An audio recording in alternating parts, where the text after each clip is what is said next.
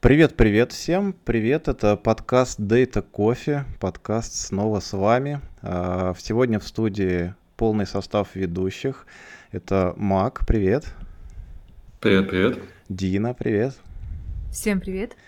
Еще у нас для вас гость, гость очень крутой, но об этом чуть-чуть попозже.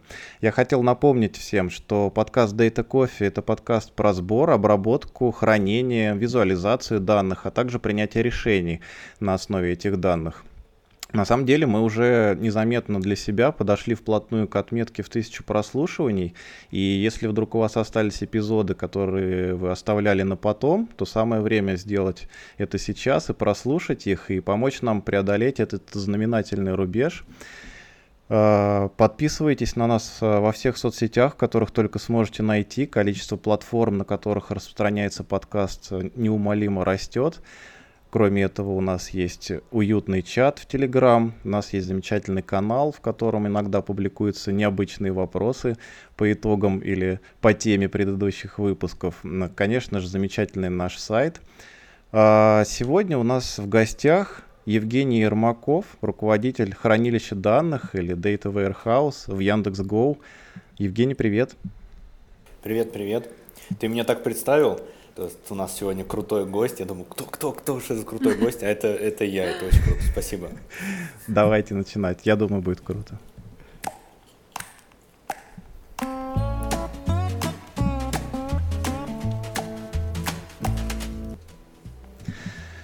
Так, ну что, э, на самом деле каждый гостевой выпуск, я не знаю, удалось ли тебе, было ли время послушать предыдущие выпуски нашего подкаста, но так уж повелось, что мы задаем гостю самый главный вопрос.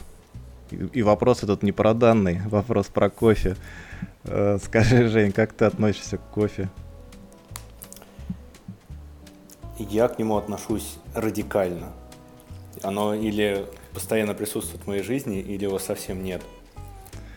А с чем это связано? Это с рабочей нагрузкой какой-то или как? Нет, честно, на меня кофе не действует так, как, э, наверное, на всех. Он не такой, не энергетик для меня. Я могу выпить кофе и заснуть. Не на рабочем месте, а просто заснуть. Мне главное такое тепло, от которого от кофе получаю. Скорее так. То есть, в принципе, это может быть любой горячий напиток, да? В принципе, да, но просто Почему кофе выигрывает у чая, если не брать вкусовые? Это просто нажал кнопку, и вот тебе кофе. Любой, который ты хочешь. А, кстати, а чай а, это... чайные аппараты не бывают такие тоже? Типа чай-машина звучит. Ну, это скорее уже заваренный чай, который, не знаю, в термопоте. Честно, честно не знаю.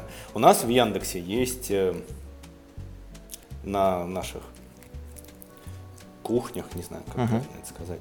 Э, уже наполненный чай, на самом деле, можно приходить чай наливать. У нас есть хозяюшки, которые готовят чай. Uh-huh. Вот, но, но нет, по привычке пью кофе. А еще у меня есть коллега, который ведет блог про кофе. Hmm. Кофе in Moscow. Такая маленькая реклама. Отлично. А чем вообще отличается Яндекс от остальных компаний? Взгляд изнутри. Ух, это сложно. Я бы сказал, это провокационный вопрос, смотря с кем сравнивать. Я... Ну, не надо сравнивать с мейлом, давай сравним с кем-нибудь другим. А, я только хотел сказать, я, я работал до этого в мейле, могу сравнить Яндекс с мейлом. Я все-таки продолжу сравнивать. Хорошо, хорошо, давай. На самом деле, что Mail, что Яндекс, это компания, компании, где работают очень умные люди. Это прям очень круто что Mail, что Яндекс, они отличаются по своей культуре, но на самом деле отличаются в зависимости от того, в какой бизнес-юнит или в какое подразделение ты попадешь. То есть это гигантские компании, можешь попасть в одно подразделение, там свои обычаи, можешь попасть в другое, и там совсем другие будут культурные особенности. Поэтому я бы не говорил про Яндекс целиком или про Mail целиком. Ну да, когда вот... ком- компании большие, наверное, очень отличается и атмосфера внутри коллективов и команд от проекта к проекту это правда. Вот про Яндекс можно сказать, что, я думаю, это не секрет и не индей, оно делится так по-крупному на большой Яндекс или империю и бизнес-юниты. Большой Яндекс – это все то, что вы могли слышать про Яндекс. Это инхаусные технологии, это завязка на внутренний индексовый процесс и так далее. А бизнес-юниты, они, безусловно, также, также завязаны на всю эту инфраструктуру, но имеет такое, свободу в выборе инструментов. Все-таки для бизнес-юнита, я в одном из таких работаю, Яндекс.Го, такси, еда, драйв, лавка, все в одном бизнес-юните.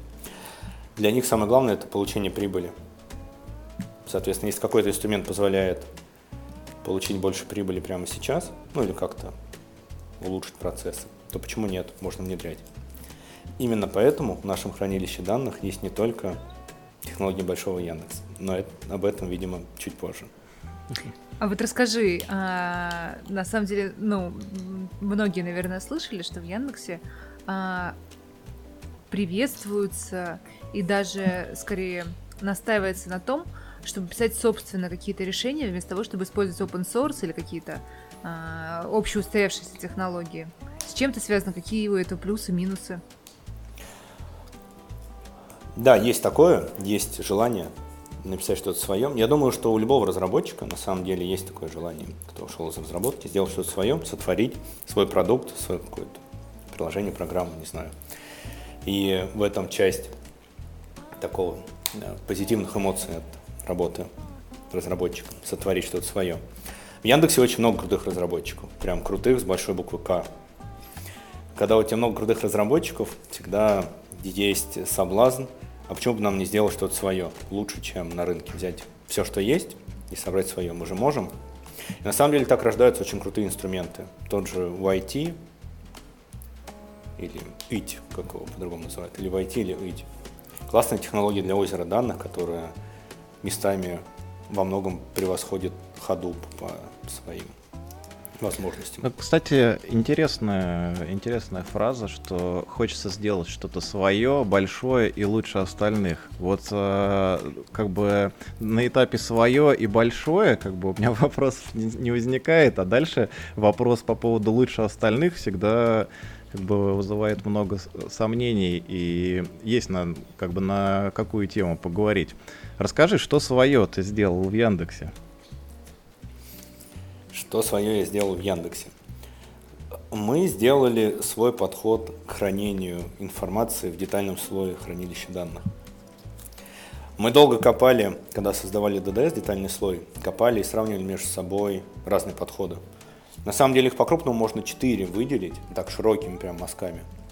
Это отсутствие подхода, тоже вполне себе подход, особенно если он осознанно сделан. Чаще всего он делается неосознанно, и это печально. Неосознанное отсутствие подхода, скорее всего, это не хранилище, а помойка данных. Но не суть. Никакого подхода, денормализация, свалка, можно копаться, радоваться. Можно представлять себе э, Скруджа Макдака, который ныряет в монетки, правда там не монетки, а что-то другое. И бьется головой о них. И бьется головой, да, не ныряет внутрь. А, есть классические подходы. Ну, это скорее инмановский подход, третья нормальная форма, а, соответственно, сущность, связи между ними, но этот подход, он недостаточно гибкий, он не agile, а, неустойчив к изменениям в бизнесе, условно, изменение кардинальности связи может привести к полной катастрофе или перестройке этого детального слоя. И как раз из этой проблемы, как сделать развитие хранилища данных agile, гибким, неизменяемым, чтобы все, что мы делали, мы только добавляли, развивали, но не переделывали то, что было до этого создано. Вот на базе этого были придуманы два других подхода. Это Data Vault и якорное моделирование. Такие более современные. Конечно, можно назвать их молодыми, но на самом деле им каждому уже лет по 20, ну, относительно молодые. В всяком случае, активно внедряющиеся сейчас современные хранилища данных из тех хранилищ данных новых, которые я знаю, они выбирают ли Data Vault. Якорная мало кто выбирает, но потому что якорная модель это такая, мне понравилась фраза про якорную модель, это теория, победившая практику. Mm. Шестая нормальная форма, предельная форма, которая возможна, очень строгие правила, вплоть до того, что если ты берешь кликстрим, плоскую табличку, чтобы ее загнать в якорную модель, тебе нужно распилить это все на шестые нормальные формы, где одна табличка, один атрибут. Даже если все это не меняется, и потом тебе все равно нужно целиком получать это все, склеивать, тем не менее, жесткие требования, что только так, никак иначе. Вот мы выбирали между Data Vault и якорной моделью, но мы же Яндекс, зачем нам выбирать между двух подходов, почему бы нам не сделать свой? На самом деле это звучит так помпезно. На всякий случай мы так рассказываем на конференциях. Но у нас тут более такой уютный Более и местечко. Мы никому не расскажем. Да, конечно, мы все чисто между нами.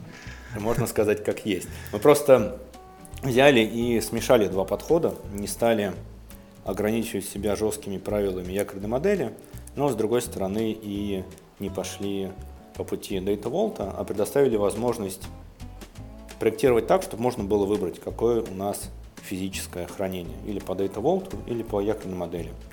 И с точки зрения системного анализа, работа системного аналитика здесь это просто описание ER-диаграммы. Сущность связи между ними и все, не более того. А дальше уже на этапе создания физической модели можно выбрать, что это будет. Data Vault с делением по сателлитами или это якорь в своей предельной форме. А кто это выбирает? В идеальном мире это выбирает машина. У нас есть небольшая оптимизационная модель, которая выбирает как лучше. А, а, Или сгруппировать что-то в сателлиты, или порезать по отдельным табличкам. На самом деле здесь с точки зрения задачи оптимизационной это не дико сложно. Ну, то есть нам нужна какая-то оптимизационная функция, например, что нам сейчас важно. Место на диске или, например, скорость выполнения запросов. И понятно, что от того, как мы сгруппируем атрибуты в сателлите, у нас эти характеристики могут меняться. Ну, например, мы можем все разбить, как в якоре, по отдельным табличкам, и это будет оптимальное сжатие, потому что все изменения каждого отдельного атрибута будут храниться отдельно, никаких пересечений. Все оптимально. Но с точки зрения чтения нам нужно постоянно поднимать эти атрибуты и джойнить между собой. Каждый джойн это достаточно тяжелая операция для СУБД. Поэтому, возможно, имеет смысл некоторые атрибуты объединить сателлиты. С точки зрения, если смотреть на Data Vault, то это такая творческая задача. Но на самом деле ее можно обрамить вот такую оптимизационную. А дальше, если у нас загрузка данных, проектирование и построение витрин не зависит от физического хранения, то есть мы работаем только с сущностями связи между ними, то как оно внутри хранится, мы можем менять. Мгм. Смотри, а вот ты говоришь, э, что если нам нужно сэкономить место, то мы разбиваем атрибуты по отдельным таблицам, таким образом экономим место, но теряем как бы вот на времени или на сложности джойнов. Э, Но мы теряем на сложности джойнов, если нам все эти атрибуты нужны будут потом. Правильно? А в, случае, если у нас все атрибуты объединены, то хотим мы или не хотим, мы все равно будем забирать, получается, эти атрибуты. Да, все правильно. Нужно разбить именно на такие корректные группы, оптимальные с точки зрения задачи. Ну, например, вот координата. Если мы не храним это в специальном типе point, а отдельно координат lat и lon, то понятно, что они будут читаться чаще всего вдвоем. Нет смысла их в отдельных табличках хранить, их можно хранить в одном сателлите, и они всегда будут читаться вместе. Ну, Это такой, наверное, очевидный пример. Наверняка есть другие менее очевидные, но тем не менее это можно посмотреть по статистике запросов к объекту. Дальше, зная статистику, провести оптимизацию, да, это уже вполне себе такая понятная задача. То есть оптимизация идет, наверное, уже от э, использования этих данных от э, пользователя, от потребителя, да? Но от использования данных мы не сделали. Мы, у нас была одно время проблема с местом на гринпламе. Нам прям жутко не хватало. Поэтому мы шли по пути минимизации места хранимого.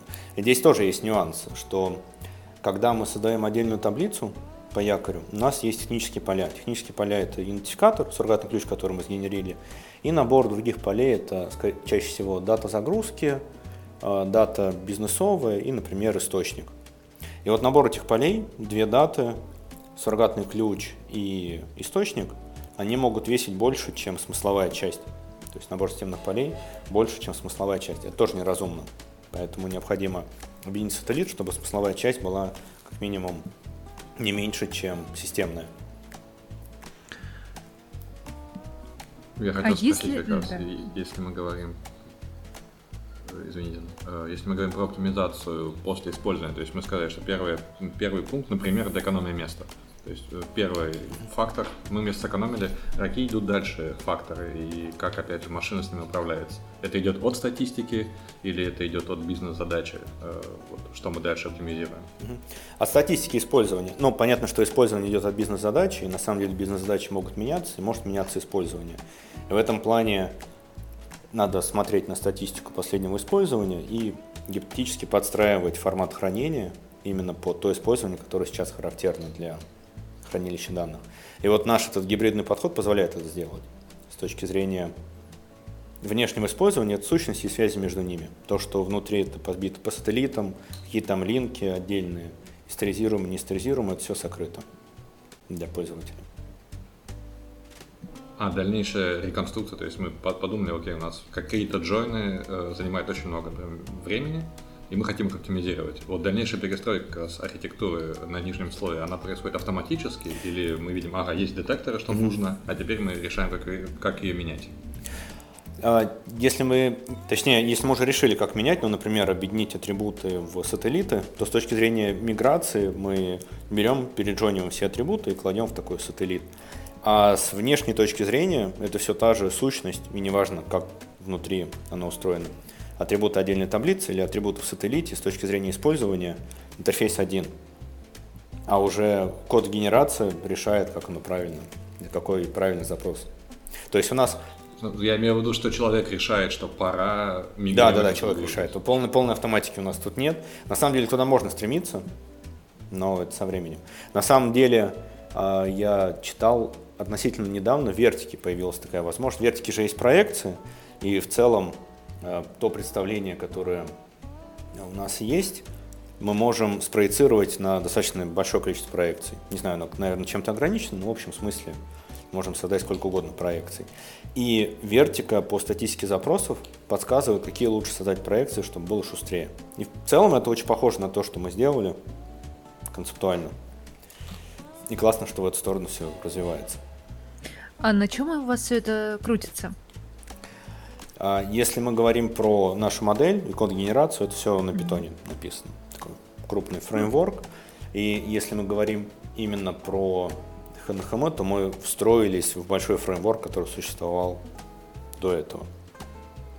Большой фреймворк построения а, тасок, описание метаданных.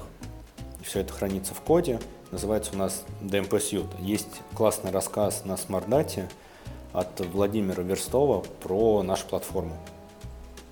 У нас самопильный, самописная ETL-платформа. Это еще то, что мы создали, но мы это, я так крупно говорю, я в этом совсем чуть-чуть принимал участие, прям капюлечку. Mm-hmm. А все делал Владимир Верстов, и есть очень хороший доклад, советую.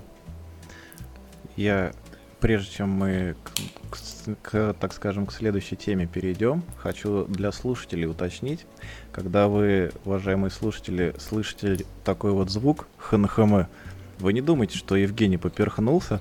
Вот. На самом деле это такое название а, их а, модели хранилищ, хранения данных, да, и хранилища данных, а, которое, если я не ошибаюсь, посмотрел доклад, highly uh, normalized hybrid model расшифровывается.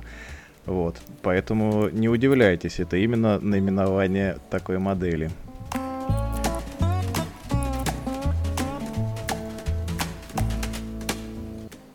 Я тут нашла другую расшифровку этого ХНХМ Hungarian Natural History Museum, так что а, если вы можете попасть не туда, но там, наверное, тоже будет интересно.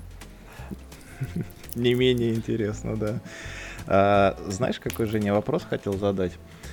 А, ты упомянул, что изучили и рассмотрели а, много, ну или немного, но самые популярные, самые такие а, кажущиеся перспективными а, варианты построения а, хранилища, да, там вот а, Data Vault, а, Anchor.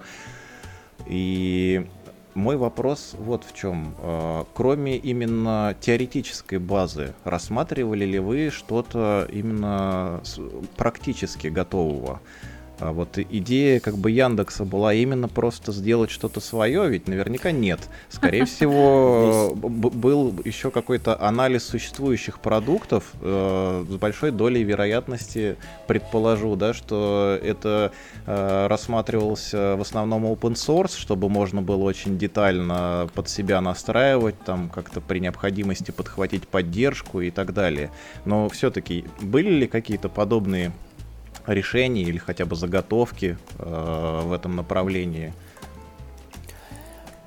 Но здесь скорее, э, если мы говорим про Data Vault и якорь, то нам интересно, как правильно описывать метаданные и как с их помощью генерировать уже физическое представление в какой-либо СУБД.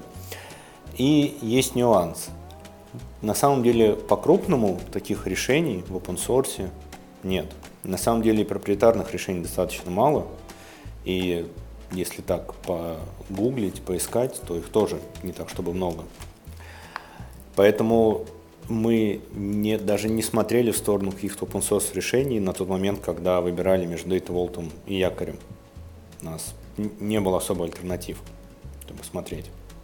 Но, но это, опять же, это же теория, Data Vault и якорь, это как организовать, а вот именно инструментов, э, ты говоришь, нет. Э, вот, которые... Инстру... Да, инструментов, чтобы описать угу. эту YAR-модель, неважно в каком виде. Можно там, визуально, можно в ямниках, не uh-huh. суть важно. То есть мы как-то описываем наши метаданные, и на базе этих метаданных генерируются uh-huh. уже таблички с правильным неймингом, с правильными типами и так далее. Таких инструментов нет. На момент, когда мы выбирали, это было два года назад, их в принципе не было. Сейчас уже появляются. Есть такой инструмент, который сделал сам создатель якорной модели. Она есть у него на сайте, но она не production ready, я бы так сказал. Uh-huh. Она на HTML5, такая достаточно сбоящая и явно не то, что можно использовать в продакшене. По-моему, это сделали его студенты, если я не ошибаюсь.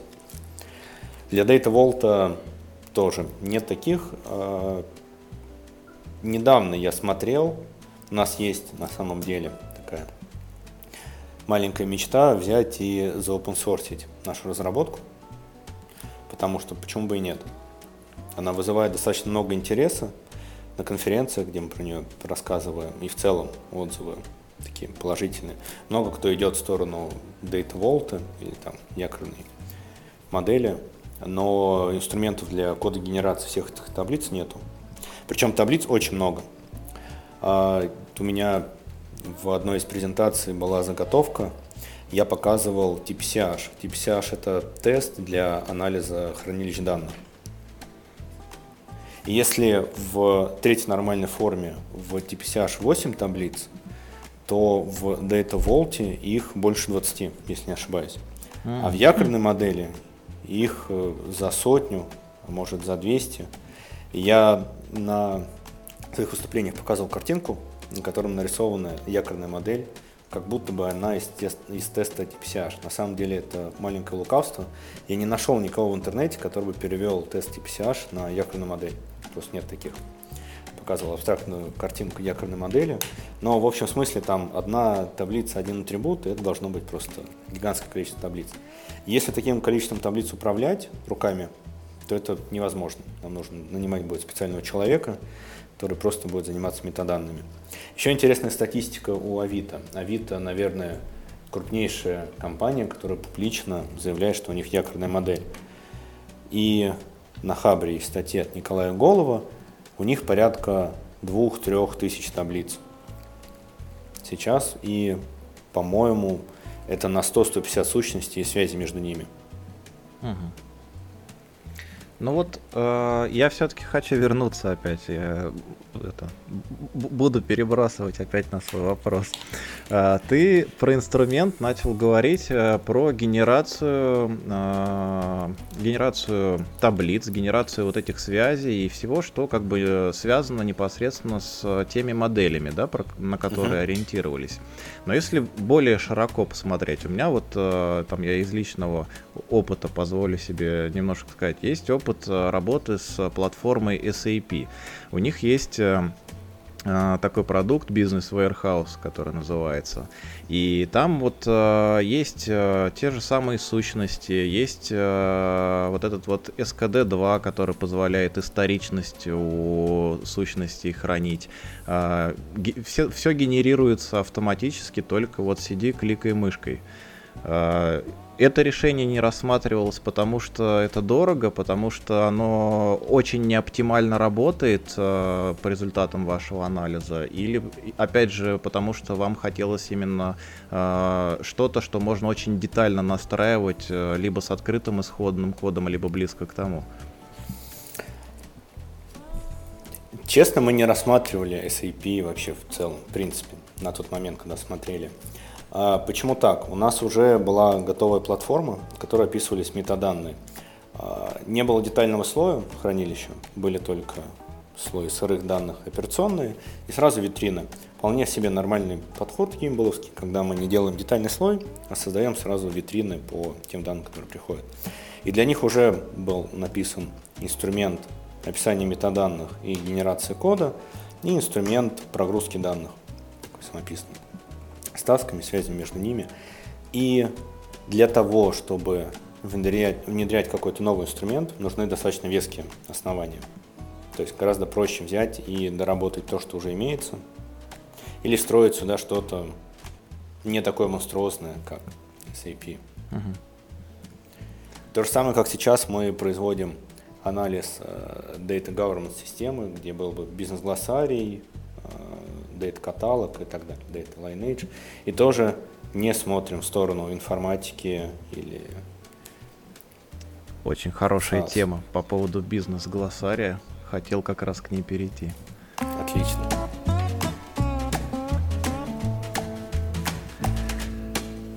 Что я по поводу бизнес-глоссария хотел э, узнать? Вот э, посмотрел я доклад э, твой, да, по поводу твой, и там еще э, забыл имя, к сожалению, коллега, э, более какую-то техническую еще часть по э, таблицам Николай Гремичков, да. Да, да, все Он... верно, Николай. Вот. А, и я э, как бы из просмотренного понял, что вот эти сущности все описываются на питоне. Для них э, как бы в части мета-информации или бизнес-информации есть комментарий для различных там атрибутов, и есть там, по-моему, один или еще два атрибута каких-то довольно технических. Вот э, это все, что имеет пользователь, когда смотрит потом, ну не пользователь, потребитель, э, так скажем, информации из детального слоя. Или где-то есть что-то более подробное, расширенное, потому что по моему Э, как бы, э, ну, не знаю, мнению или по, по моему предположению, все-таки должно быть подробное какое-то бизнес-описание, какие-то, может быть, взаимосвязи, э, которые явно не заданы между сущностями, но они присутствуют как-то логически у владельцев информации. Опять же, информация о самих владельцах, может быть, этой информации. Вот э, эта часть как-то хранится в э, вашей текущей схеме, или вот вы как раз рассматриваете, куда, куда пойти и что в этой части разворачивать? На самом деле, да, хранится, но в отдельной системе.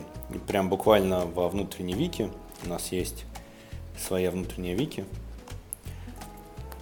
Больше, больше самописная, индек... да? Да, самописная, больше индексовых инструментов. У нас, э, собственно, аналог жиры и, собственно, аналог Вики. Но сделано это потому, что, э, насколько мне известно, Jira просто не держала нашу нагрузку. Слишком много тикетов, поэтому пришлось самим написать.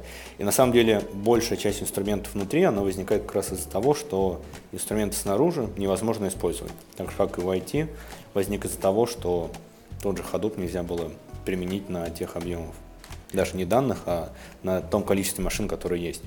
Ну да, это как, как бы может быть кому-то показалось, что это обидно звучит, да, но все-таки объем или размер вашей компании, он все-таки, наверное, по сравнению со средним э, каким-то потребителем таких продуктов, это какой-то выброс статистический, потому что э, как бы а анормальные, да, ненормальные объемы, и вот, как ты говоришь, тикетов появляются, и там, да банально, наверное, сообщений в общении между командами, и то переваливает все, все возможные обозримые, представимые какие-то объемы.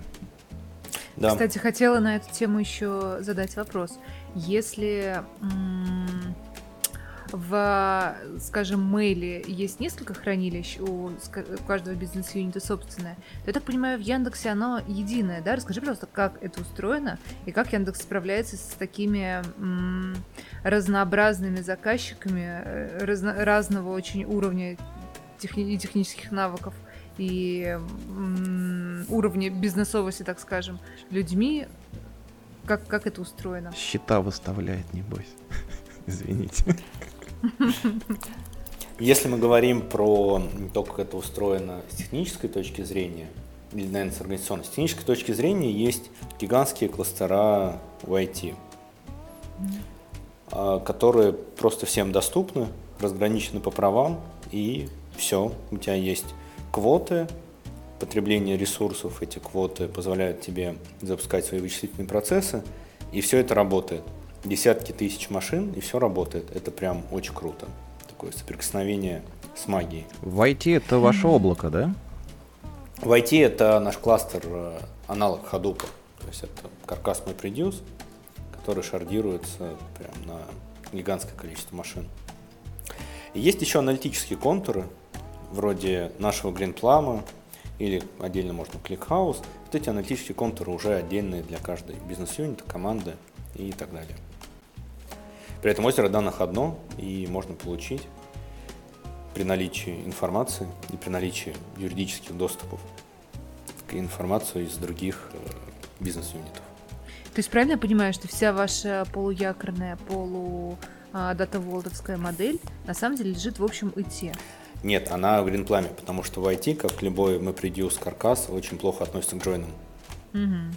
Я как раз хотела узнать, что это за технологии, которые позволяют делать джойны. Нет, ну понятно, что это не шестая нормальная форма, а что-то все-таки ближе, я не знаю, а, к третьей. Четвертая, пятая, да, я бы так сказала. Но в IT не позволяет быстро джойнить. Ну, как любой MapReduce каркас, там с джойнами оно так медленно. И в целом он гораздо менее отзывчивый, чем GreenPlum. То mm-hmm. есть, если в IT можно запустить запрос, налить кофе, и даже, возможно, выпить его, то на гринпламе удастся только запустить запрос, подойти, может, кофе в машине, он уже будет готов. И не, не было ли у вас ограничений, собственно, связанных с джойнами? Вряд ли, там, не знаю, 40 таблиц можно поджойнить с гринпламом. Мы проводили очень много тестов гринплама. И на самом деле на Smart Date, который следующий, мы расскажем прям наше мыторство с гринпламом на протяжении mm полутора двух, полу, полутора двух лет. Наверное. Так, ну не, так. небольшой тизер для любимого подкаста можно? С, Конечно, можно. А, все очень просто. Мы хотели запустить чистый якорь. А чистый якорь, он технически держится на, наверное, трех оптимизациях. Это кластерный индекс, merge join Соответственно, мы, у нас очень много джойнов идут между атрибутами по суррогатным ключам. Если у нас все отсортировано по этому суррогатному ключу и есть merge join, то каждый join занимает минимум памяти, и результат э, джойна двух атрибутов снова отсортирован. Этот кортеж также можно с merge join передавать дальше. Классно, удобно. И третья оптимизация – это join table elimination. Идея в чем? Джойнить все равно десяток сотню атрибутов неудобно. Удобно покрыть это все вьюшкой, которая внутри все джойнит. И из этой вьюшки селектом читать 1, 2, 3, только полей, сколько тебе нужно. И вот Table Join Elimination должен понимать, что когда ты во вьюшке из 100 джойнов обращаешься к трем атрибутам, тебе не нужно джойнить оставшиеся 97 таблиц. И на самом деле э, на сайте якорного моделирования есть список э, СУБД, который это поддерживает. Там был Postgres версии 8.5, если не ошибаюсь. А GreenPlum пятой версии, когда мы начинали все это делать, он был на версии позже. Uh-huh. Но на самом деле вопрос, сколько оптимизации заработало из коробки, из этих трех GreenPlum? Скорее всего, ни одной. Да, ни одной не заработало. Table Join Elimination не было, а Merge Join с ним, с ним такая забавная ситуация, что в GreenPlum есть два оптимизатора. Они называются Orca, это то, что разработал сам Pivotal для GreenPlum. И есть так называемый Legacy оптимизатор. Legacy это подрисовый. Ну, потому что версия Postgres в GreenPlum сильно отстает. Сейчас они, по-моему, версию 9.3, 9.5 догнали. Ну, сильно отстает от Postgres, который есть. А, так вот, в Legacy оптимизаторе есть Merge Join, а в Орке Merge нет. Они написали, что отсортированные данные в природе не существуют, поэтому мерджойна у нас не будет, только хэш, у нас клуб. Что за жизнь? Везде маркетинговый булшит. Да, но и Legacy оптимизатор работает отлично, но Legacy оптимизатор э, он работает только если есть кластерный индекс. Ну, то тогда он понимает, что все отсортировано и прекрасно. Если он не знает, что таблица отсортирована, он начинает ее поднимать и сортировать, что получается еще хуже, чем хэш join, даже если она почти отсортирована. А кластерный индекс можно навесить только на хип. В GreenPlum есть два основных типа хранения. HIP — это построчный старый постгрессовый формат, и Append Optimized. Раньше он был Append Only, сейчас Append Optimized. Он может быть строчным, колоночным.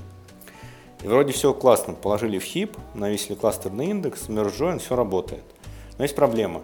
HIP не сжимается в GreenPlum. То есть там в принципе нельзя положить сжатие. И на любом объеме данных больше, чем синтетическое, все это рушится, потому что нет сжатия, без сжатия ничего не работает. А кластерный индекс на Append Optimize таблицах не существует. В общем, собрать это нельзя было. Мы так поковырялись, в итоге собрали все на том, что было. На том, что было, это хэш-джойны и там, партиции по дате времени по в SKD2 для того, чтобы актуальную партицию можно было легко читать. В целом это сейчас работает, все нормально. Потом в том году мы переходили на GreenPlum 6. GreenPlum 6 немножко приподнял версию Postgres, и мы думали, что все, каждая из этих оптимизаций заработает. Но нет, ничего не заработало. Они Table Join Elimination убили своей внутренней какой-то оптимизацией, а Merge Join, Heap это также не работало. Мы когда переходили на шестерку, решили попробовать такой выкрутас сделать, положить в хип таблицах несжимаемых, но в файловую систему с сажатием, mm. BTFRS, если не ошибаюсь. Мы все это собрали, оно даже начало работать, и merge join с кластерным индексом действительно показывал кратный прирост скорости. Все классно. А проблема была в другом, что merge join не стартовал при стандартных параметрах кластера. Нужно было подкрутить параметры, отвечающие за скорость чтения с диска, там такие коэффициенты. И вот если ты их неправильно подкручиваешь, то у нас э, весь кластер падал на определенном количестве джойнов. Я пытался найти в сишном коде ошибку. Ошибка была в большом таком ифе, что если там код оптимизации такой-то, то иди туда, код оптимизации такой-то. И потом наш код выпадал в... Я не нашел такой оптимизации, ошибка, кластер развалился, все. Это такая проблема open source. GreenPlum на самом деле крутая штука, но дичайше нестабильная. Это просто... А чьей сборкой вы пользуетесь? У нас своя, то есть мы берем прям чистый open source, mm-hmm. немножко его допиливаем под внутреннюю индексовую инфраструктуру и так живем. А в случае с сажатием, получается, за это отвечал драйвер, собственно, файловой системы, я правильно понимаю? За сжатие mm. отвечал, да, да, да, да. Ну, в нашей вот этой вот конфигурации это выглядело неплохо. Но это выглядело интересно, во всяком случае, в теории, но в итоге мы так и не смогли это заставить работать. Ждем семерку. Когда-то выйдет семерка. И там опять ничего не заработает. Не знаю, посмотрим. Это интересно. Но это будет следующая итерация. Слушай, а это все вот э, все, про что ты говоришь, э, то, откуда вы забираете данные в ваше хранилище, э, происходит э, батчами все эти загрузки или есть стриминг?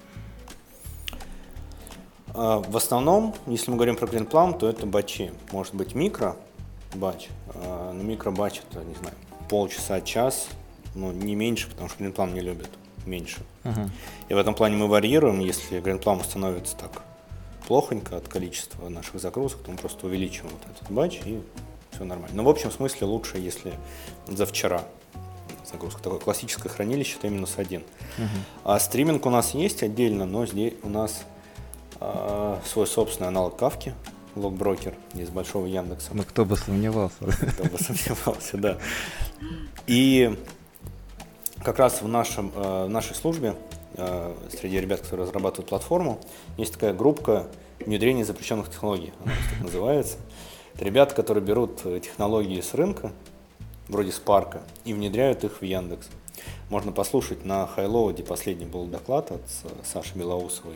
Она как раз взяла Spark и просто припилила его к IT, потому что аналога Spark по производительности не было в Яндексе. Есть вот как раз минус э, таких внутренних инструментов. Можно отстать от open source комьюнити, от мира и пропустить вот такой вот достаточно крутой инструмент, вроде Spark. Не создать аналога, ну и не прикрутить его с рынка. Я хотел э, перейти немного от жесткой технической э, составляющей к более таким приземленным, наверное, вещам.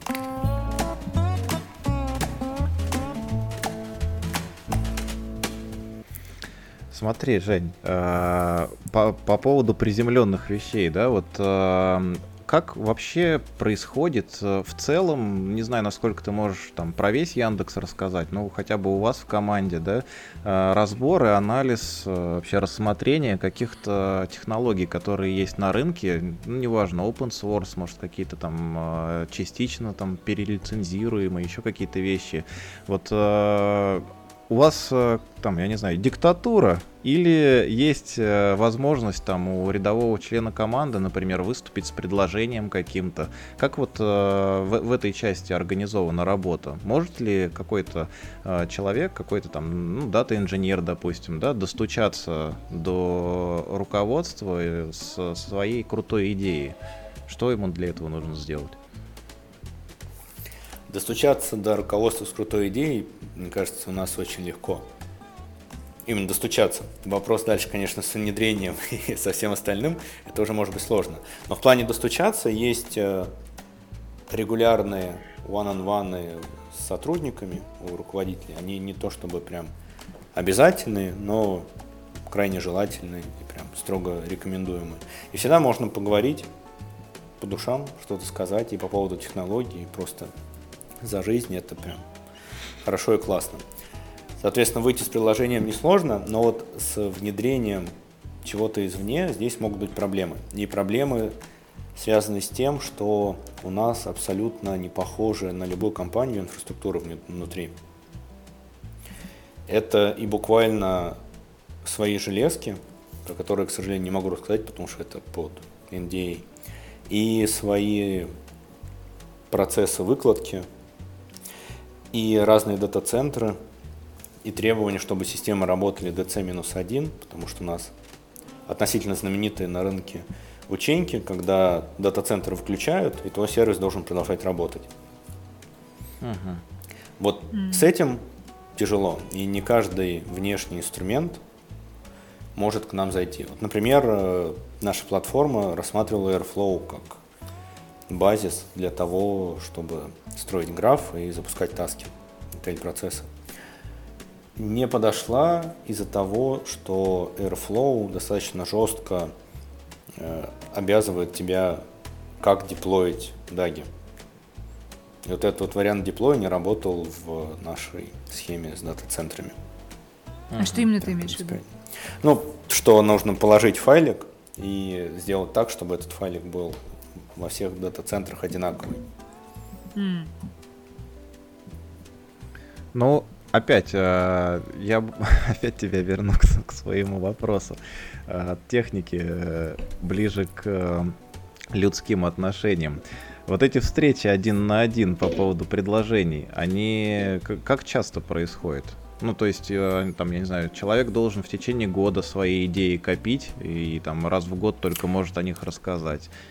Или он в любой момент может там предложить организовать такую встречу и свои мысли, идеи рассказать. Если мы говорим про one-on-one, то лично я их провожу раз в две недели.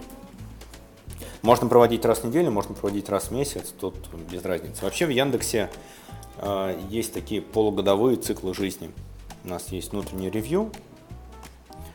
В начале ревьюшного периода ты со своим руководителем проговариваешь что тебе нужно сделать в рамках ожиданий, что тебе нужно сделать выше ожиданий. Mm-hmm. Ну, выше ожиданий понятно, что это такое необходимое, но недостаточное условие, чтобы получить эту оценку выше ожиданий. Ты должен это сделать, может еще сделать что-то еще. Это необходимое условие. Дальше в течение полугодия все стремятся к выполнению целей, проходят эти встречи один на один с приложением. И дальше уже в ревьюшный период выставляется оценка, там всевозможные калибровки и так далее. Вот, соответственно, ты можешь в течение вот этого ревьюшного периода на встречах со своим руководителем предлагать идеи. Также у нас есть общие встречи. Угу. Не знаю, насколько они знаменитые, есть такие индексовые хуралы. Хурал это когда все подразделение собирается, например, весь бизнес-юнит, кто-то выступает, ну, с своим достижением или там с проблемой или еще с чем-то. И это такая короткая связь от любого человека в бизнес-юнити до выступающего, до руководителя или еще такой. Хурал. Потому что хурал, если не ошибаюсь, это такой общий племенной сбор, когда все были равны и можно было обсудить любую проблему. Вот у нас есть внутри службы такая же встреча, она раз в неделю, и любой может записаться с любым выступлением, все обсудить, вынести, и вот она прямая возможность вынести свою идею на общее обсуждение, и дальше, если она крутая, классная, набрать команду и двинуть в эту сторону. Ну, круто, это хорошо. Слушай, еще один вопрос, он э, тоже из другой, опять же, области. Э, знаешь, что меня интересует? Я уверен, что не только меня и слушателям будет интересно. А, вот э, когда вы провели анализ рынка, да, вы посмотрели на существующие инструменты, решили, что вас э, не устраивает. Вы думаете над тем, что, что вы будете делать, да? Составляете какой-то там э, какой-то верхнеуровневые какие-то вехи, может, проекта, roadmap. Вот э, дальше начинается оценка, насколько я понимаю, оценка трудозатрат, оценка ресурсов там технических, которые на реализацию всего этого потребуются. А, что, что еще рассматривается, какие, если есть возможность вообще это рассказывать, да, у тебя, как, какие еще особенности проекта и потенциальные там скрытые косты рассматриваются при вот внедрении таких больших штук. Например, вот э, я сейчас поясню, почему у меня такой вопрос возник. Э, я когда думал, как бы после просмотра доклада твоего, думал, э, какие могут быть подводные камни вообще в принципе написания чего-то своего. И вот мне почему-то в голову врезалась мысль относительно новых людей. Вот э, представим какую-то печальную ситуацию, да, допустим, там половина вашей вашей команды или там 90% вашей команды куда-то э, исчезает с проекта. И нужно будет нанять новых людей, но одно дело вот э, там человека найти на рынке с сознанием Airflow или человека с сознанием Spark. Э, это реальная, как бы выполнимая задача. Но что делать, когда у вас свой продукт, который никто никогда не видел? Вот закладываются ли вот эти вещи тоже, например, при оценке э, таких вот новых проектов? Я бы разбил свой ответ на два. Вначале отвечу по поводу, что закладывается. Я бы угрубил для Яндекса, в общем-то, вопроса два, на которые надо ответить, когда ты что-то новое внедряешь. Именно с рынка, будь то open source или что-то проприетарное – Первое, нужно нам это или не нужно, ну то есть доказать, что в этом инструменте действительно есть потребность. А это первый вопрос, он основной. Если на него ответ положительный, что да, нужен, то второй вопрос, он может быть даже сложнее. Почему мы сами не можем сделать? У нас есть э, такое количество разработчиков высококлассных, потому что Яндекс это высококлассные разработчики. Почему мы сами не можем сделать инструмент, который будет лучше, круче, быстрее, мощнее. Быстрее, выше, далее. сильнее. И вот, да, и вот на этот вопрос иногда бывает сложно ответить. Ну, понятно, что все сводится, в общем-то, к деньгам и ко времени. И прям буквально можно внедрение проприетарного источника мерить в там, условных годовых зарплатах разработчиков. Uh-huh. Можем ли мы за год каким количеством разработчиков сделать что-то хотя бы близко похожее. И время потому что можно долго и упорно разрабатывать, получить что-то не самое лучшее, потом усиленно, продолжительно дорабатывать, а можно прямо сейчас потратить деньги и получить результат в ближайшее время. Все-таки для бизнес-юнита или для, в принципе, для любой организации, которая направлена на получение прибыли, важно получать ее прямо сейчас. Эффект получать прямо сейчас. А по поводу второй части вопроса, сложности поиска людей с рынка, да, они есть. Если мы смотрим, ну, вот у нас какое-то время назад не было спарка, спаркистов много.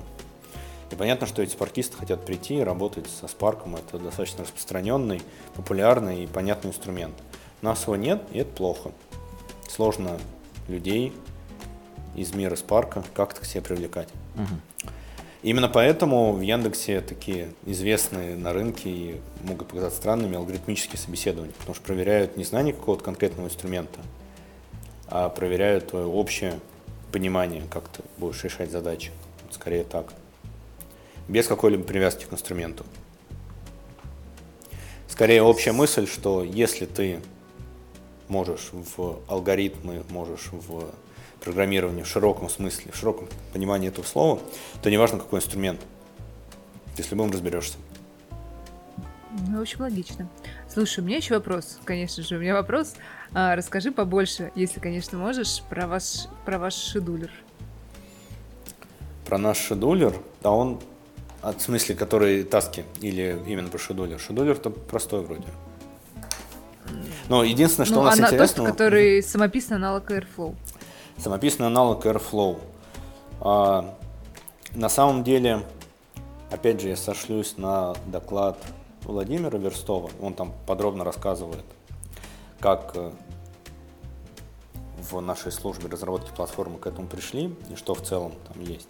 Но верхнеуровневый это такой DSL, язык для описания тасок в широком смысле этого слова. И на самом деле не важно, что под капотом этого языка. Прямо сейчас под капотом Luigi, как э, средство, которое позволяет эти таски быстро скомпилировать графы, эти таски запустить. Но там может быть и Airflow на самом деле, может быть и наш внутренний построитель графов Nirvana. А в Яндексе есть внутренний построитель графов, он называется Nirvana. Вот, в принципе, может и она быть.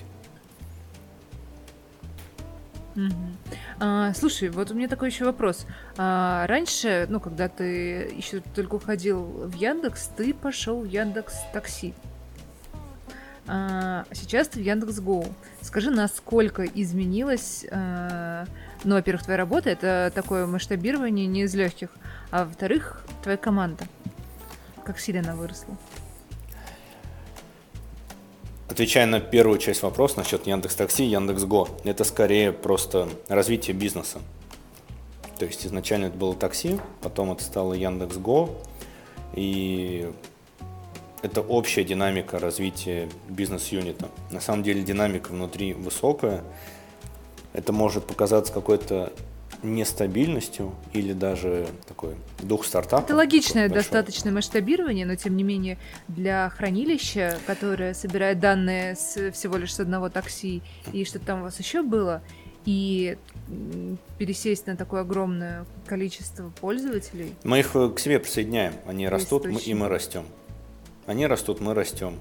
Сейчас уже э, у нас, не знаю, больше, наверное, больше двух сотен аналитиков которые работают с нашим хранилищем. Это те, кто Аналитики прямой... это пользователи, да? Это наши прямые заказчики. Пользователи это все остальные тысячи и тысячи людей. Прям буквально тысячи. У нас много сотрудников, которые ходят, работают с данными. Вообще, data-driven подход – это, конечно, маркетинговый, возможно, слоган, но когда я пришел в Яндекс, я увидел, что действительно рабочая схема. То есть решения принимаются на основе данных. А каждый буквально может если у него есть навыки, а в Яндексе почти у всех есть навыки, даже менеджер проходит разработческую секцию, ну так, лайтовую. А каждый умеет писать код, каждый может написать какой-то запрос к данным и что-то посмотреть. И это круто. Все решения принимаются на основе данных, и это не миф, это, это работает. Я это увидел вживую. Ну, я-то в этом не сомневалась, я, в общем, тоже где-то рядышком работаю. Но таки вопрос, как, э, как прошло это ваше масштабирование, э, какие боли вы преодолели, как, что вы вынесли из этого? Это прям очень интересная история. Я не могу сказать, что нам было прям больно, потому что, возможно, мы выбрали исходно правильную архитектуру, как это строить, mm. и наше mm-hmm. масштабирование не проходило как-то болезненно. Понятно, что мы можем упираться в какие-нибудь физические ограничения, когда у нас не хватает машин, нужно увеличить кластер, но это скорее не те ограничения, про которые интересно говорить. Ну, то есть мы можем докупить машину, докупить квоту, расширить кластер. Конечно, мы когда-то можем опереться. Тот же GreenPlum, он хоть и SN система, у него есть точка отказа в виде мастера. Мастер единственный. Все запросы проходят через него, и в целом когда-нибудь э, мастер может стать точкой отказа. Так что масштабирование проходило в целом нормально. Здесь, наверное, интереснее вопрос, как у нас проходило логическое масштабирование. То есть объектов много, у нас сейчас порядка трех или четырех тысяч объектов. А, и вот это вот интересно, на мой взгляд. Здесь мы пошли по пути такой современный модный подход uh, Data Mesh. Он, по-моему, в 2019 году статья вышла, когда мы все наши данные делим на доменчики, доменчики изолированные, такая микросервисная архитектура только от мира данных. Потому что бэкэнд, он уже давно из монолитов поделился на микросервисы, которые между собой общаются. А ДВХ в основном это монолит. Ну, то есть мы релизим, вот наши ETL-процессы, все это целиком. Почему не применить микросервисный подход к нашему хранилищу данных? Ну, в принципе, Data Mesh он так и построен. И мы также делим наши данные на домены. У нас есть домены трех типов. Домены источники, они привязаны к источнику. Есть у нас микросервис. Вот он домен в RAW DS слоях, которые, в принципе, покрывают данные, которые мы получаем из этого источника. Есть домены ядра, это наш детальный слой, они покрупнее, и в них информация из разных микросервисов, источников перемешивается между собой. И бизнес-домены. Бизнес-домены, они вокруг, э, скорее, таких бизнес-процессов или потребителей, такие крупные витрины или, например, привлечение пользователей, удержание пользователей, такие области, покрытые внутри. И таких доменов на самом деле исчислимое количество, их не так много. То есть сколько у нас источников, там 100-150 доменов ядра поменьше, но бизнесовых доменов сколько бизнес-процессов. А внутри уже объекты, и этим попроще управлять. Мгм. Так, знаешь, что я еще хотел спросить? Пока я вас слушал тут, по поводу большого количества данных, вот по присоединению к такси новых э, объемов, да, появились новые потребители. Чисто обывательский вопрос меня начал мучить. Э, в недрах вашего, именно вашей команды, вашего железа рождается информация о моем рейтинге в Яндекс Такси. Да, есть такой процессик. От- отбегает, считает, выгружает, да, есть такое. А там ML какой-то, да? А, Там какие-то модели строятся или... Там, ну, вер- я бы не назвал это. ML, но просто ML это, можно, линейная регрессия сейчас тоже Ну да. ML. В таком виде там ML, да. А, ну, Но на самом деле там, ну, определенная математическая формула, она не дико сложная, мгм. вот, но да, она считает как. Вот, С- значит, С оценками это ин- ин- интересная вещь, потому что все есть разные, разные водители, которые прям целенаправленно ставят одну и ту же негативную оценку. Есть А, такие и- же пользователи. их всё надо это- вы- выбрасывать, да, из э, общего расчета такие. Ну, да, да, там разные да, оптимизации внутри. Прикольно, прикольно. А еще вопрос на эту же тему. Как часто к тебе приходят м, дальние знакомые, одноклассники, бывшие там какие-нибудь а, Но ты же в коллеги, Яндексе работаешь. да, которые говорят, пожалуйста, разбань меня в Яндекс Драйве, я больше не буду нарушать.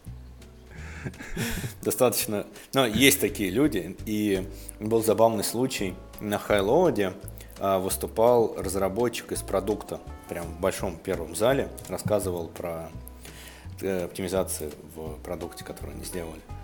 И первый вопрос из зала был что-то в формате, а вот меня тогда-то кто-то куда-то неправильно подвез, я там писал в поддержку, мне не ответили, что, что вы по этому поводу думаете.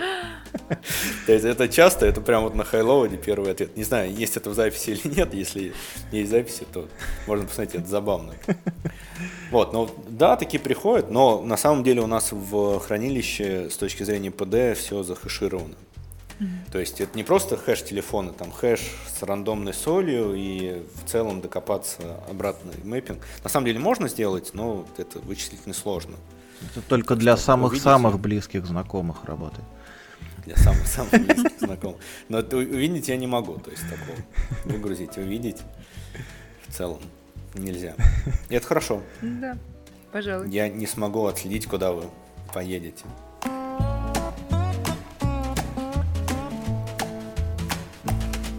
Было очень интересно, на самом деле, узнать такую подноготную, да, или как принято говорить, то, что под капотом э, в Яндексе, как бы приблизиться к тому, к, к тому знанию и к узнать, какие шаги вы прошли на пути к созданию своего инструмента. Хочется верить, что и другие инструменты Яндекс тоже создает э, не просто так, а всегда упирается в какие-то проблемы из-за этого как бы э, принимает такие решения.